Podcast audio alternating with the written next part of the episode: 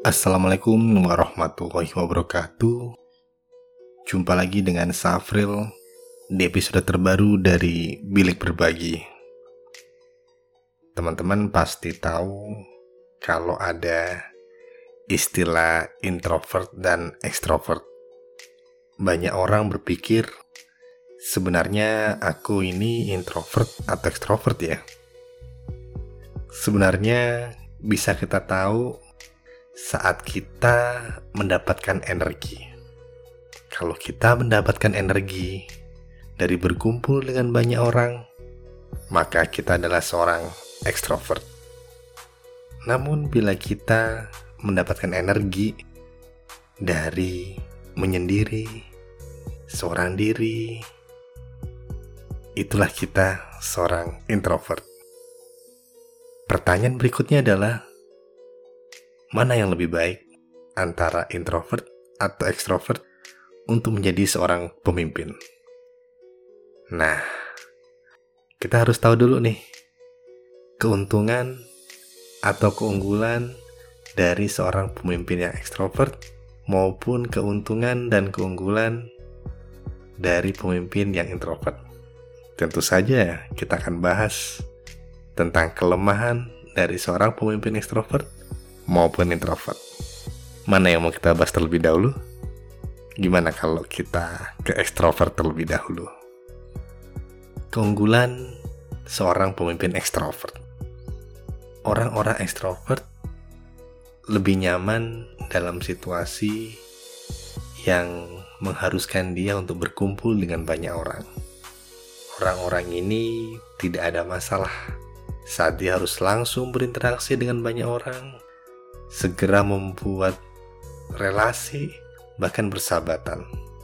Bahkan sebenarnya ini adalah aset yang powerful untuk bekerja di situasi dengan banyak orang, kemudian mengharuskan mereka untuk sering-sering berinteraksi dengan orang lain. Orang-orang ekstrovert juga sering membuat keputusan yang cepat sering kali masalah dalam bisnis butuh solusi yang cep cepat dan ini bisa dimenangkan oleh orang-orang ekstrovert. Selanjutnya adalah bahwa orang-orang ekstrovert ini punya keuntungan bahwa dia dipersepsikan sebagai seorang leader yang dapat digantungkan. Maksudnya apa? Orang-orang bisa leon, orang-orang bisa berharap banyak dengan dirinya karena orang-orang ekstrovert akan berusaha untuk membela anak buahnya saat harus berhadapan dengan situasi di luar perusahaan mereka, situasi di luar organisasi mereka. Tentu saja ini aset yang luar biasa bukan?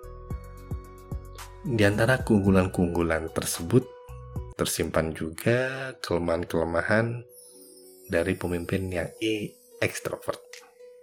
Pemimpin yang ekstrovert sering kali mereka sulit untuk menerima input dari orang lain karena dia berpikir bahwa keputusannya yang paling benar. Ini sering kali bikin situasi runyam bila harus berdiskusi dengan rekan setimnya. Kemudian orang-orang ekstrovert sering kali bermasalah dengan lingkungan eksternal dan bisa jadi permasalahan di lingkungan eksternal itu berpengaruh ke dalam organisasi. Sekarang kita bergerak ke pemimpin yang introvert. Keuntungan atau keunggulan pemimpin yang introvert adalah orang-orang ini suka menyimak, suka mendengarkan, suka memperhatikan. Sehingga sering kali pemimpin ini bisa jadi tempat curhat buat anak buahnya.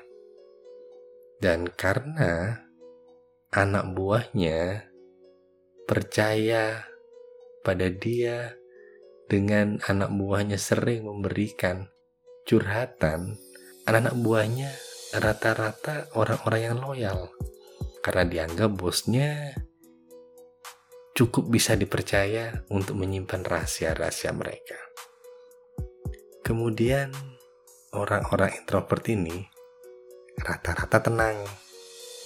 Sehingga kalau ada masalah, nggak langsung sumbu pendek. Mereka akan menganalisa terlebih dahulu permasalahan yang sebenarnya apa. Nah, selanjutnya adalah pemimpin introvert lebih suka bekerja dalam senyap. Mereka tidak perlu keluar-keluar. Yang penting kerjaan selesai. Di sisi lain ada kelemahan untuk pemimpin-pemimpin yang introvert. Lingkungan sering kali masih agak bias bahwa memandang pemimpin yang banyak bicara, pemimpin yang lebih mudah bergaul adalah pemimpin yang layak dijadikan panutan. Sehingga banyak sekali pemimpin-pemimpin ekstrovert yang dijadikan role model atau panutan oleh banyak orang.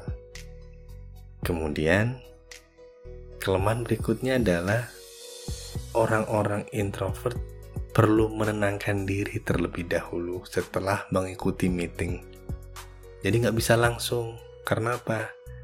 Dia butuh energi untuk menyendiri. Dia perlu ngecharge dirinya sendiri. Dari mana? Dengan kesunyiannya. Nah, terakhir, pemimpin introvert sering kali tidak langsung speak up tentang ide mereka, gagasan mereka.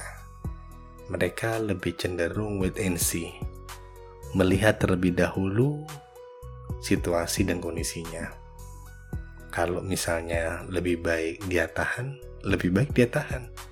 Tidak langsung diungkapkan ide dan gagasannya. Sehingga pertanyaan terakhir, mana yang lebih baik? Pemimpin introvert atau pemimpin ekstrovert? Sebenarnya semuanya bagus sih. Intinya adalah kita memahami bahwa introvert maupun ekstrovert layak untuk menjadi pemimpin yang luar biasa. Ini hanya masalah bagaimana kita mengatasi kelemahan-kelemahan kita, mengatasi tantangan-tantangan dalam diri kita tak ada pemimpin yang benar-benar terbaik. Entah itu introvert maupun extrovert. Yang penting adalah yakinlah pada diri kita sendiri bahwa kita adalah pemimpin yang luar biasa. Jangan pedulikan lagi dan jangan ada perdebatan lagi mana yang lebih baik, introvert atau extrovert. Itu aja sih. Sampai jumpa di episode berikutnya dari Bilik Berbagi. Wassalamualaikum warahmatullahi wabarakatuh.